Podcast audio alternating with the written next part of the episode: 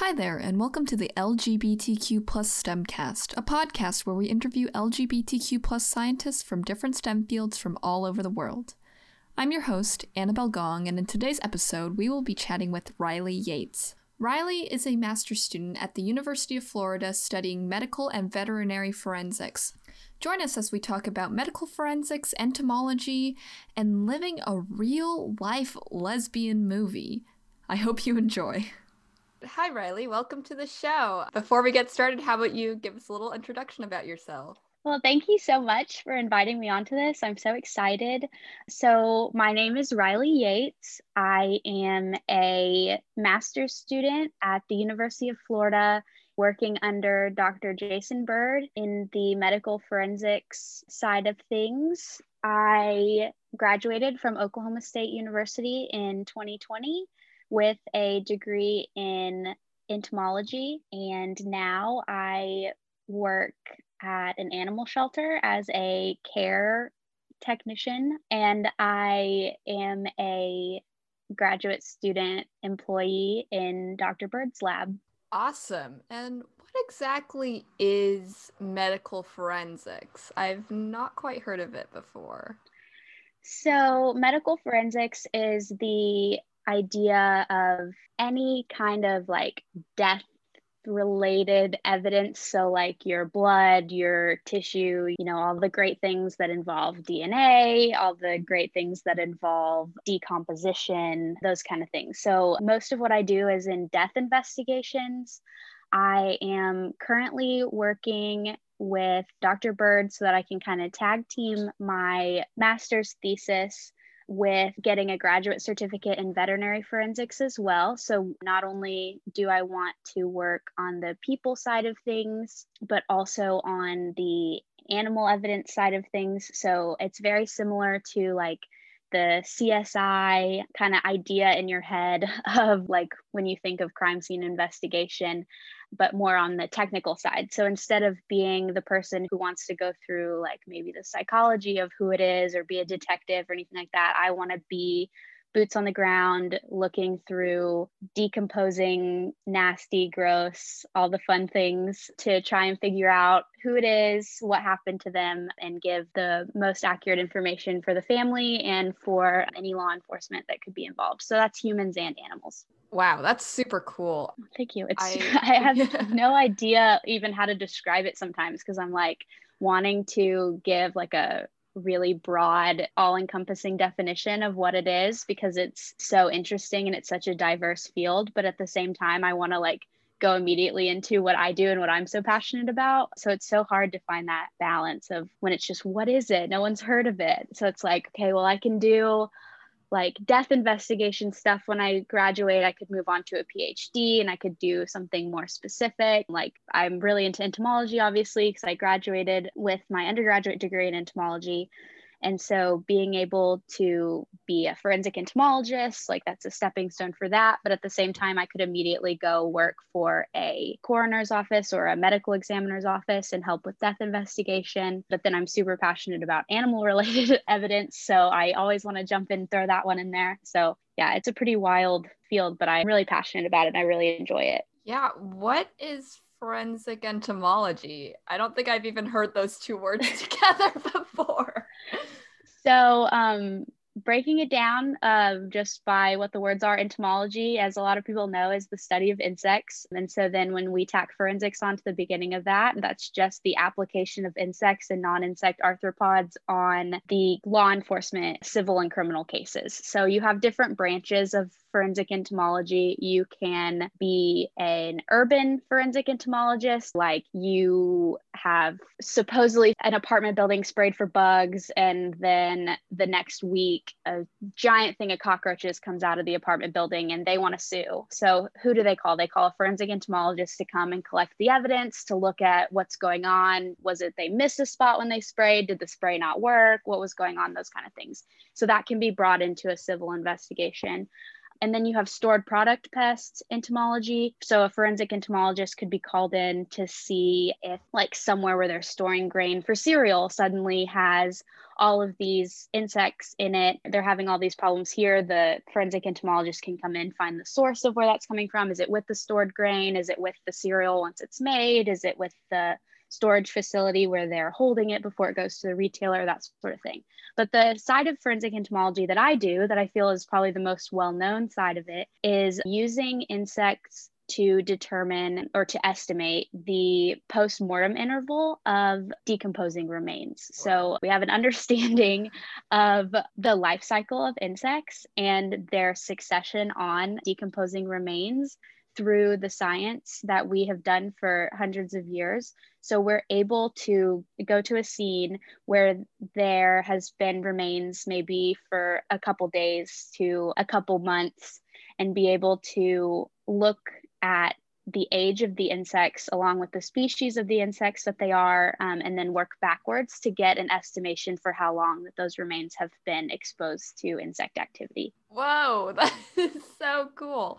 And so your current research right now, like in your grad program, is doing that kind of stuff then? Yes. So currently I am starting my master's thesis, and we are going to be looking at a specific family of flies that are currently known to be involved with forensic decomposition. They're a fly that comes, um, it's the family Sarcophagidae. They're really common in indoor decomposition settings. They're some of the first flies to come to remains that are indoors, which is really big because a lot of times when you have a human being that hasn't been found for a few days, they're in their home, they're in a building somewhere, covered away from the elements a little bit.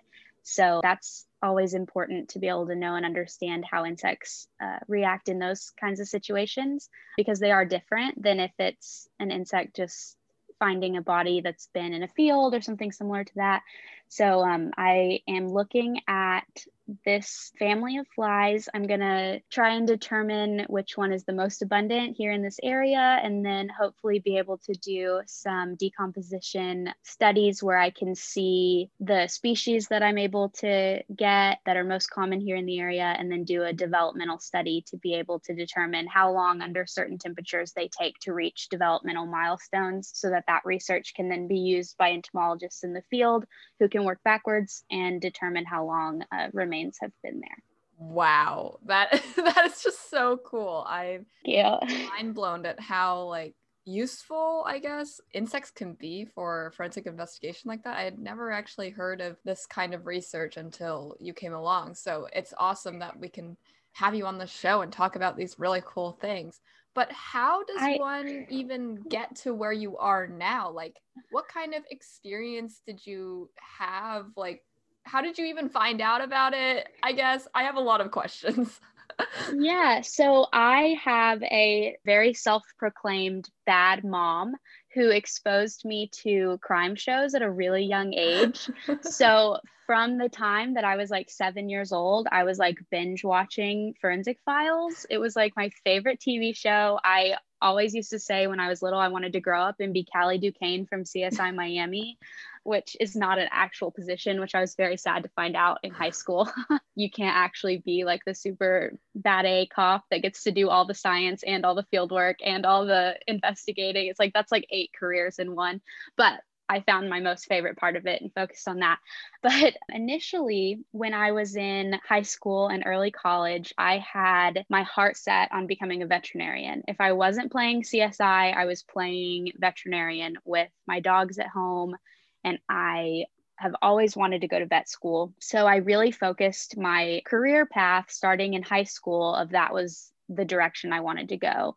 I did tons of research. I went to all of the like summer camps to help you get started and to help you prepare for college life and eventually going to vet school and I was so anxious and having all sorts of mental health problems associated with my dream to go into a field that's so competitive and i was so nervous about how i was going to do it if i was going to be good enough those kind of things and along that path of trying to figure out how I was going to make it and get into eventually veterinary school, I visited Oklahoma State, which has an amazing veterinary science program. So it was from the beginning, I was going to be an animal science major. I was going to be on the pre veterinary track. I was going to get into vet school and I was going to stay at Oklahoma State. That was my path. No one was going to stray me from it. A lot of people were like, oh, that's really hard. Are you sure that's what you want to do?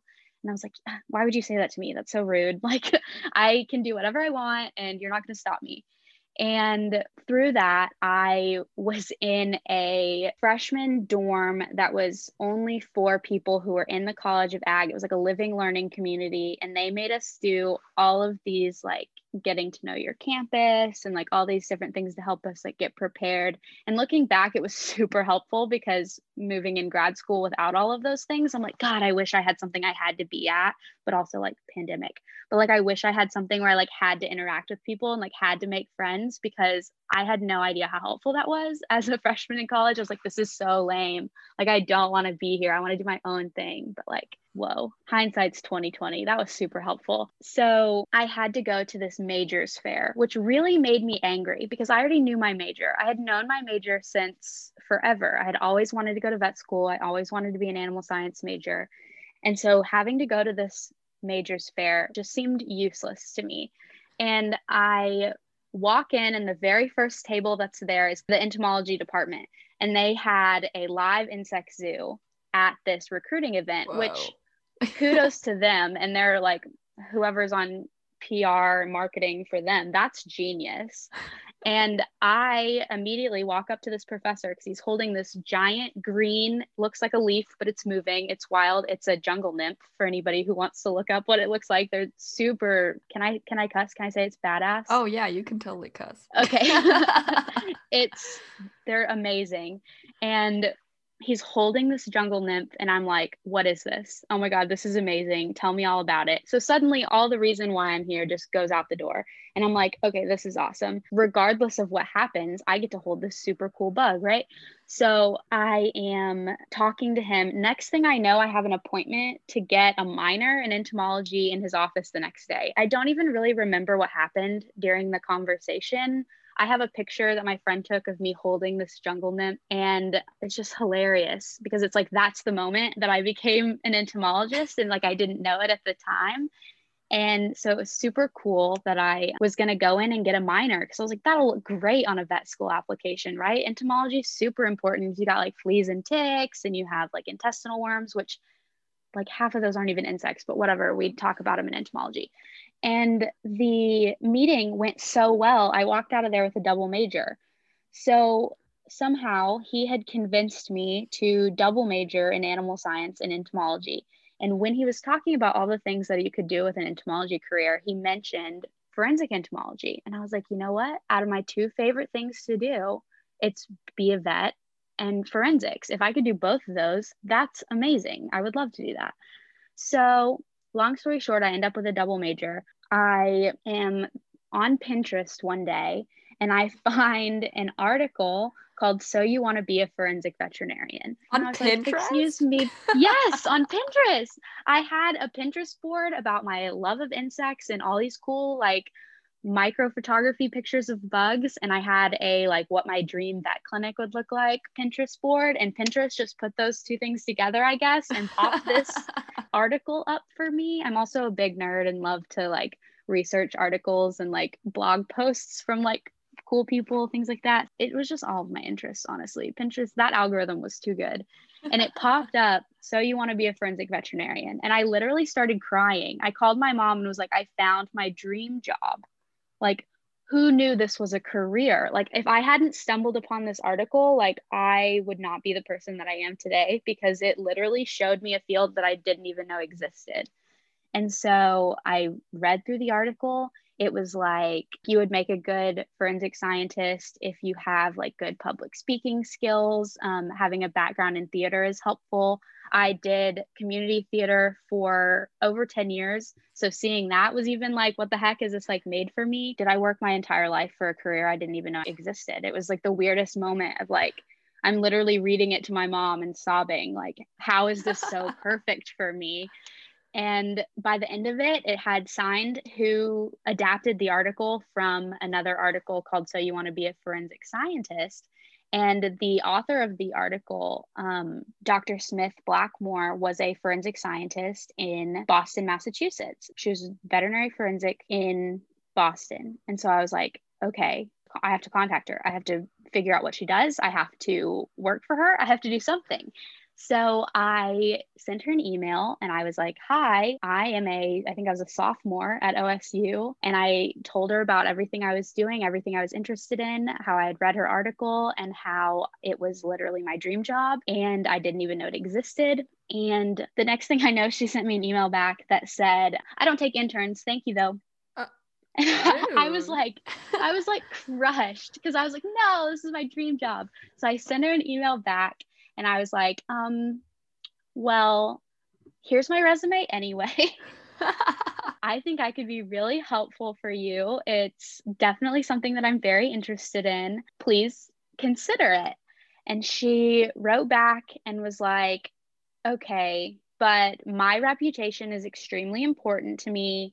And I want to be sure that you are the type of person who's going to mesh really well with me, who's going to be able to look presentable. If you're going to be in this with me, you have to be in this for everything that I do. So that was as a shelter veterinarian, as a forensic veterinarian, going to court cases. When she would do necropsies, she's like, you have to be comfortable going from digging up things in the dirt all the way through walking into a courtroom because she's going to testify and I'm with her on that talking to attorneys and things like so it was this like wide array of things that I had to be prepared for to work for her. And then she called me and, and did like a little interview over the phone. And I had given her everything that she wanted. I gave her some letters of recommendation, some information that she could call them. She called my letters of recommendation and asked them if I was the kind of person who would drive her up a tree. And they all were like, What? And they thought that that was super funny because they were like this is the craziest most informal thing i've ever heard. Like she really just wants to know if like this girl's going to drive her nuts. And so all of my letters of recommendation were super super helpful and they were very kind and, and said wonderful things about me. So they were like she's fine on all those departments. She can do anything that you're looking for. She's a real hard worker. And she emailed me back and was like, okay, can you be in Boston for eight weeks this summer? And I was like, yeah, I'll figure it out. So I made a t shirt that had the CSI lettering with like a paw print behind it on like a little frocket tee. And then on the back, it had like the definition of veterinary forensic science and like the second part of the definition was the subject of Riley's internship 2018 and I sold those and I sold enough of them to friends and family. Plus, I had some very generous donations from some very uh, kind family and friends that helped me travel to Boston and then stay with one of the vet techs that she had worked with. So I was able to live and stay in Boston for eight weeks during that internship. And I just knew the minute that I started working for her, I mean, within the first 24 hours, we had our first case that we were working. And I was just in awe of everything that she did. And working for her was absolutely amazing. And by the end of it, I was like, how do I do what you do full time? Because she was a shelter veterinarian part time and then a forensic veterinarian at her own forensic consulting firm. And it was just amazing to see everything that she did every day, but I wanted to do the forensic side full time. And she had said, You probably don't go to vet school. And that was really hard to hear because for forever I had wanted to go to vet school. She was very helpful in saying, like, and it's a lot of money. I mean, it's you have to be invested in the veterinarian side of it. You have to work as a veterinarian if you go through all that school and pay all that money and and work that hard. And I, I understood that. And so I was like, okay, what can I do to do the forensic side full time? And she said, I need you to talk to Dr. Jason Byrd.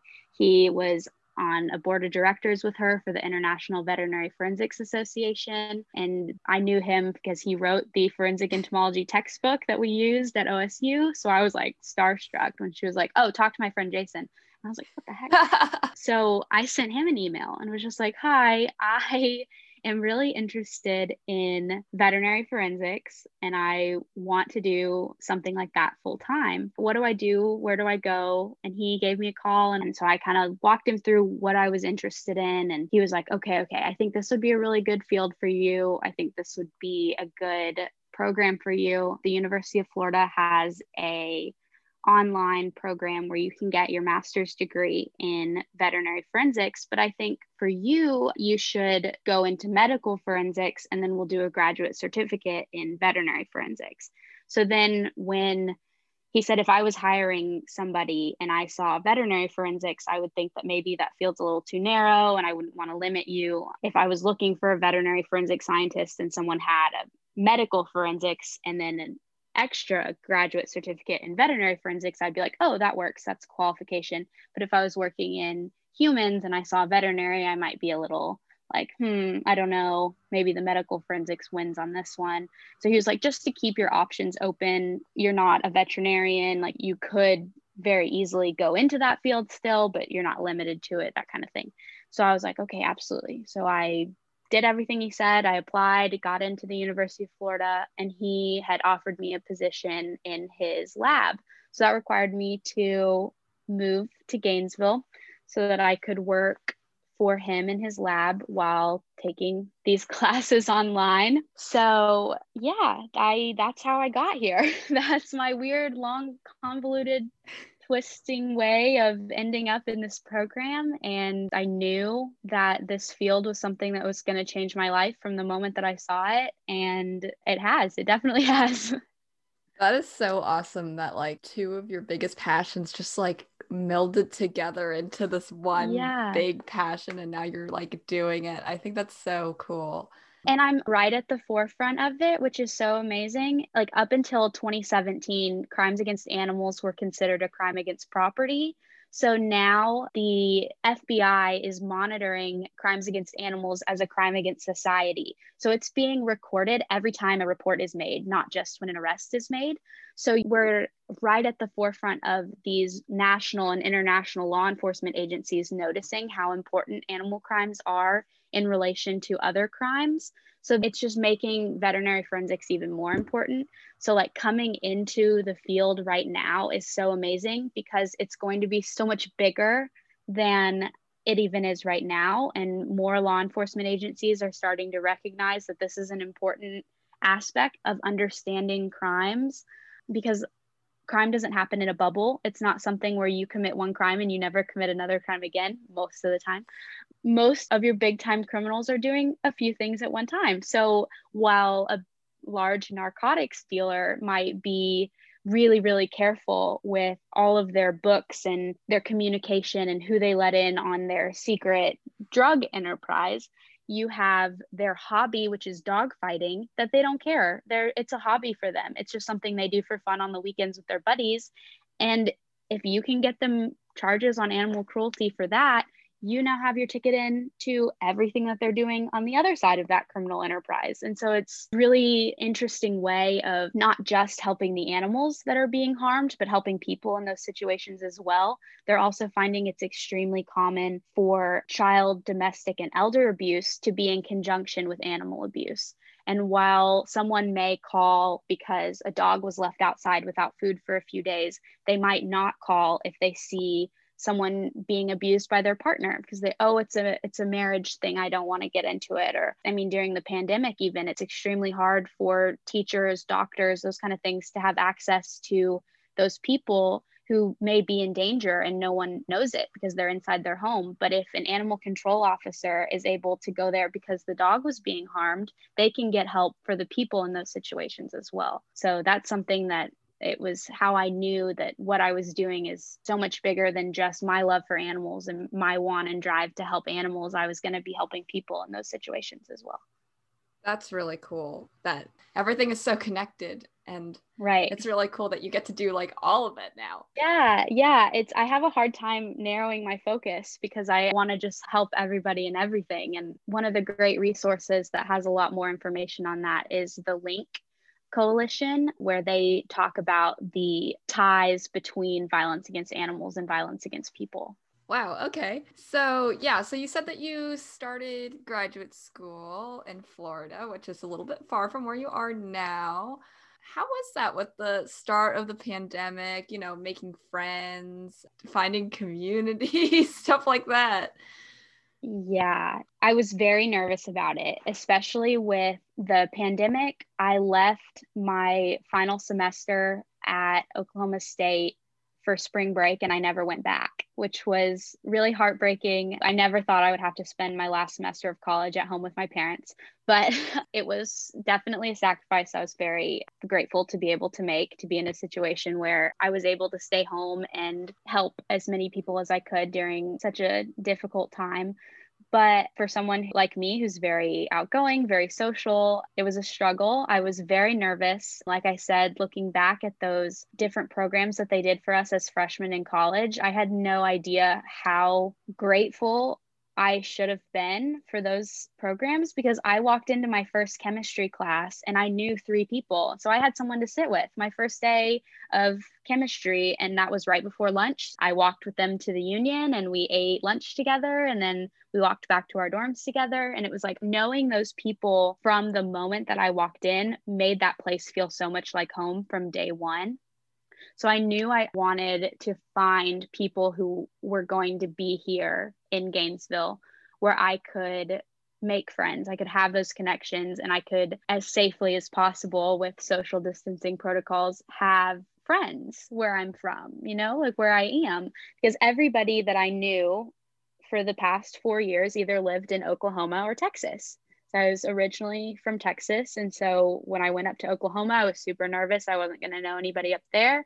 I made a bunch of friends really fast. Well, now I'm moving to Florida. It's a thousand miles away from the next person that I know.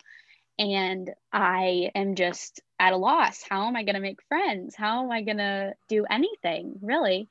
So, one of my really good friends, who was a graduate student in the entomology department at OSU, he and I got really close. We would go to conferences and stuff and hang out together. And he and I stayed really close after he had moved when he finished his graduate program and he was like a big brother to me. He was like super helpful. If I had a question, I could always go to him. Well, one day during, I guess it was my junior year, I had gotten out of a relationship and I was like all sad about it, you know, being mopey, not wanting to do anything. And he was like, You just need to download Tinder and not worry about it. Like, just get your life together. And I was like, I don't like any of the Oklahoma guys. They're just not my thing. And he was like, Why are you looking at guys on your Tinder? You're obviously gay. And I was like, what? I am not. And he was like, you talk about how hot girls are all the time.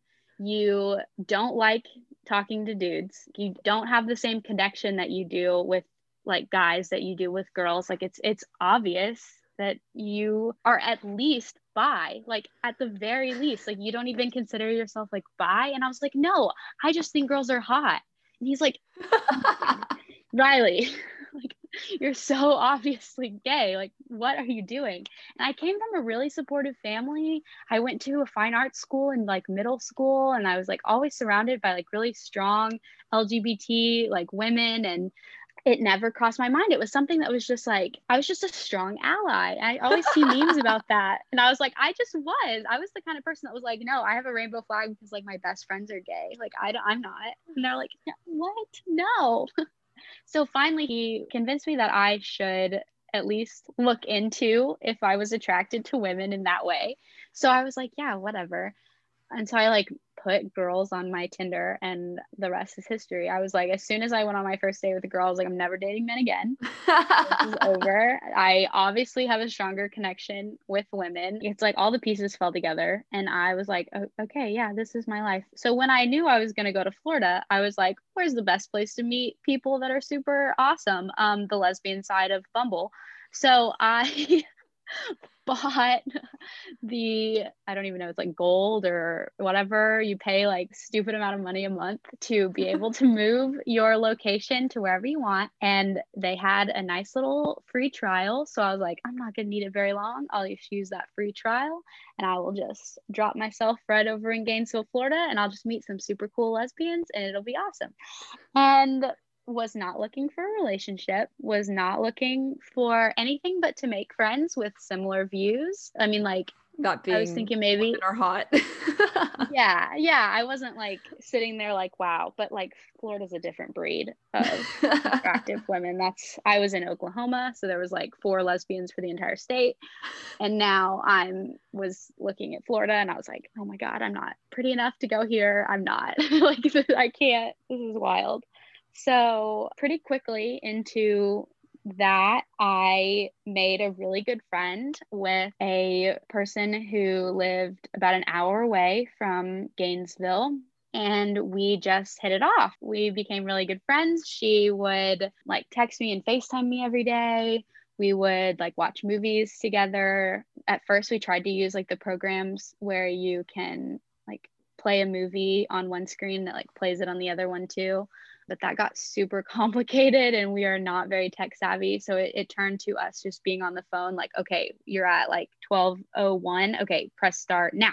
And we'd like try to sync up our TVs so we could like watch movies at the same time. We fell into this silly habit of buying the same bottle of wine and once a week we would just sit on FaceTime and drink that bottle of wine each and just like go on little dates. It was fun. It was different. Everything was just working out. We were really close. And yeah, I mean, the rest was history. I, I knew that I had made a connection with somebody that I had never made before. And I was excited to see what would happen. Yeah. And what ended up happening then now that you're in Florida, you know? So we never got to meet because of travel restrictions. So when it came time for me to go to Florida, I was going to drive the full 15 hours in my car with most of my stuff and my cat. I have a seven year old Maine Coon mix who is one of my best friends, and she was definitely going to come with me but I was a little nervous traveling that far by myself. Thankfully, I had a really great friend in Florida who was more than happy to put on her PPE and fly one way from the Jacksonville airport to Dallas Fort Worth. And the first time that we met in person was me picking her up from the airport so that we could drive the 15 hours to Florida with my cat. And we like to tell people that that was our first date because not long after that, we realized that if we wanted to see each other, we were going to have to basically live together in order to, you know, keep the quarantine and social distancing, we were like, well, we're going to want to be together all the time. We might as well be in the same household.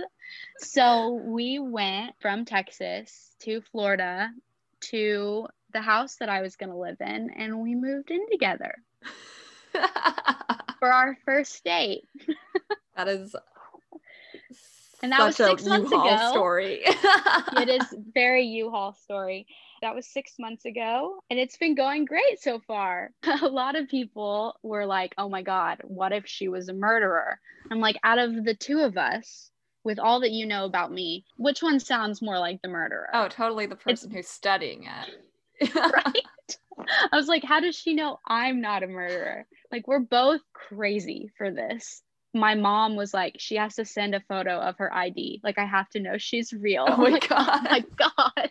Yeah, how did but, your family like take all of that? Were they like shocked? Were they supportive? My, my mom, my mom made a really good point. She was like, I would have been thrilled if I found out that you had found a roommate in Florida and you didn't tell me that y'all were in a relationship, I would have just been so excited that you found a roommate, that you found somebody that you felt comfortable with, that you wanted to live with. The fact that you were able to share that you are in a relationship and that you really like each other just means that you trust me and that I would never want to do anything that would make you think that you can't tell me something like that, something that's important to you. So she got a lot of questions from family members being like, oh my God, you're letting her move in with her girlfriend. And she's like, yeah, but she didn't have to tell me that she was gay. Like, she didn't have to tell me that that's what this relationship was. I would have just blissfully assumed that they were just heterosexual roommates and I would have been completely fine with it. I've lived with girls that I've just been friends with since I left for college. I mean, it wasn't going to be any different. So she definitely was really supportive once she thought of it that way. And once she was able to talk to people who were asking kind of the same questions she had at the beginning and being able to justify it in her own head and then be able to tell it to someone else was really helpful. It helped a lot of other people be a lot more comfortable with my relationship too. Most of my family was super, super supportive, but you always have the few that are like, what? What is this about? What is this? Who are you? What? how did you just suddenly become gay and like all these things because although i had dated women for the past couple years this was like the first time that i really felt comfortable coming out completely to everyone in my family so this was the first relationship where i was not just talking about it to my mom and dad and, and my brothers and i was able to really say like to cousins and aunts, uncles, grandparents, those kind of things like, no, this is my partner. This is who I am dating. This is my girlfriend. So that was, it's not just, oh, this is my friend from college, which a couple of them have been introduced that way. so yeah. Have you watched the Kristen Stewart movie that just came out on Hulu? No. Okay. Well, you should because that's the premise of it. that's so funny. No, that's super funny. Yeah. yeah, I'll definitely watch that. Is that the one with the character named Riley? Yes. What's that movie? Aubrey Plaza. It's called The Happy oh. Season. Yes. Okay. I just see all these memes where it's like Riley should have ended up with somebody else. I won't spoil anything. Well, I just see the memes and I'm like, why is my name everywhere? you should definitely watch it. It's really it it was a it was a time. Um, so now you're living with your girlfriend of six months ish, yeah? Yeah. So I, have you seen the TikTok where it's like, this is my hair wet, but not really. This is my hair wet, wet. And it's like, I think they use the audio to show like dogs that have been bathed before and after. So it's like a, a, like a dog that's just like sitting in the bathtub, and it's like a dog that's like soaking wet. No, I haven't have seen. You seen those? Oh, okay. well, if you have, there it's this audio of this boy in a pool, and he's like, this is my hair wet, but not really. And then he like goes underwater and he's like, this is my hair wet, wet. So based on that video that we love because of the dogs that are put on it all the time, um, my girlfriend and I tell people that we met in March, but we met met in June we didn't actually meet until she came to Texas. So yeah, so that's when we met met. yeah, so now that you guys are living together, how will you navigate things if things don't end up working out? Which I hope they do work out, but yeah. sometimes that kind of stuff happens. You get sick of each other, stuff like that.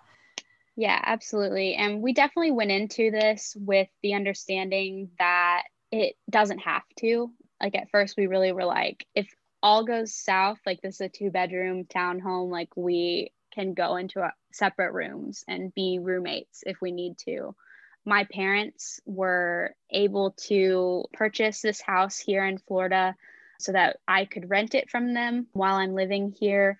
So the landlord situation was going to be pretty easy if we really did have an issue and the issue was mutual and it would be easy to get out of our lease considering it's my parents who are our landlords.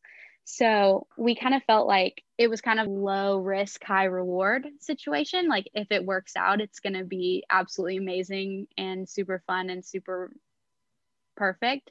If it doesn't, it's not the end of the world. Um, we we have a couple fail safes in place, um, but thankfully we both have um, really like our personalities just really mesh well together we haven't had a lot of issues. I mean, beyond just the dishes or something like who's going to do the dishes or who's going to do the laundry, those kind of things. But we communicate really well.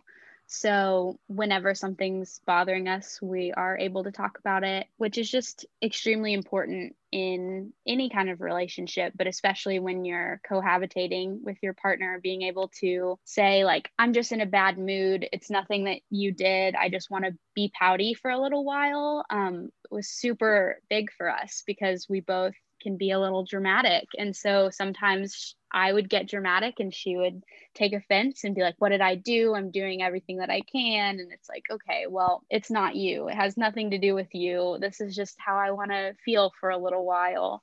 And um, being able to explain that to each other has been really helpful. Um, and sometimes she'll say, I'm having me time and turn on what was she watching last night? It was a Hannah Montana concert. and she said, I'm having me time. And I said, okay. And I went and took a shower and had my me time. So being able to do things on our own and then come together later. And we're really big fans of cooking shows. So we'll watch like Hell's Kitchen together and like have those moments where we get to be with each other. We'll still go get two bottles of wine and drink our own bottle each uh, for our little date night, but we still have those moments where it's just we're gonna have our alone time, and I think that was really important in allowing us to stay happy and healthy.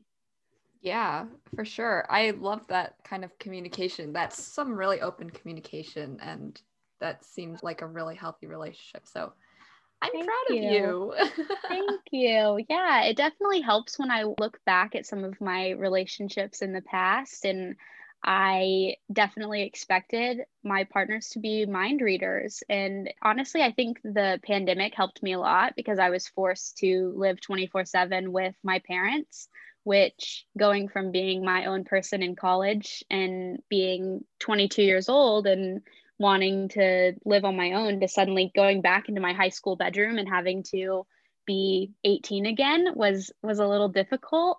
Um, but i was just very honest and what just communicated with my family and being like this is who i am. This is who i want to be. And it made it a lot easier when we came into a situation together. I just was like we got to be really honest with each other we have to communicate and I mean, it's not always easy. There are definitely times when neither one of us knows what to say or how to say it or something, but we are able to eventually talk about it. And that's just really important. And it's not a sprint, it's a marathon. Yeah, that's awesome.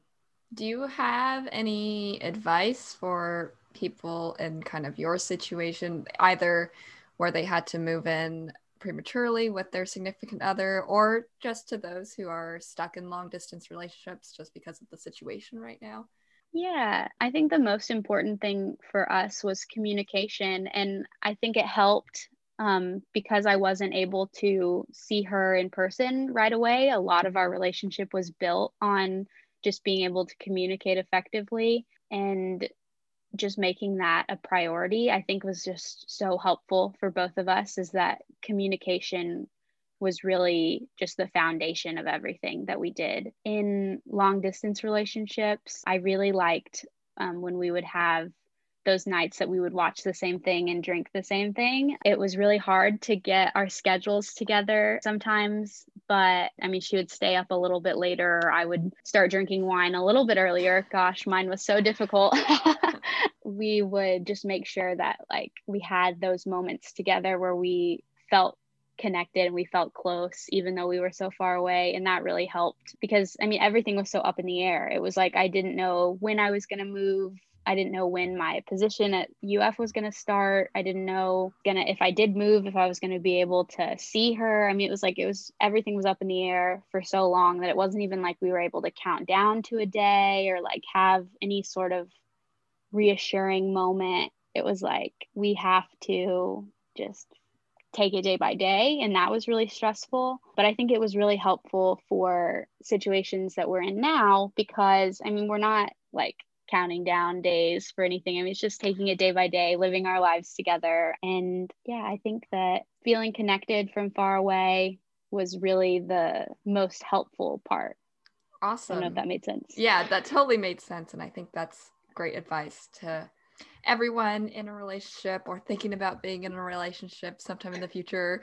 Yeah. Um, my number one advice would be fall in love with your cat first. and then make your new significant other love your cat. Definitely. That's what I did. And it worked out great. Me and me and Paisley lucked out with my girlfriend. She's a great stepmom.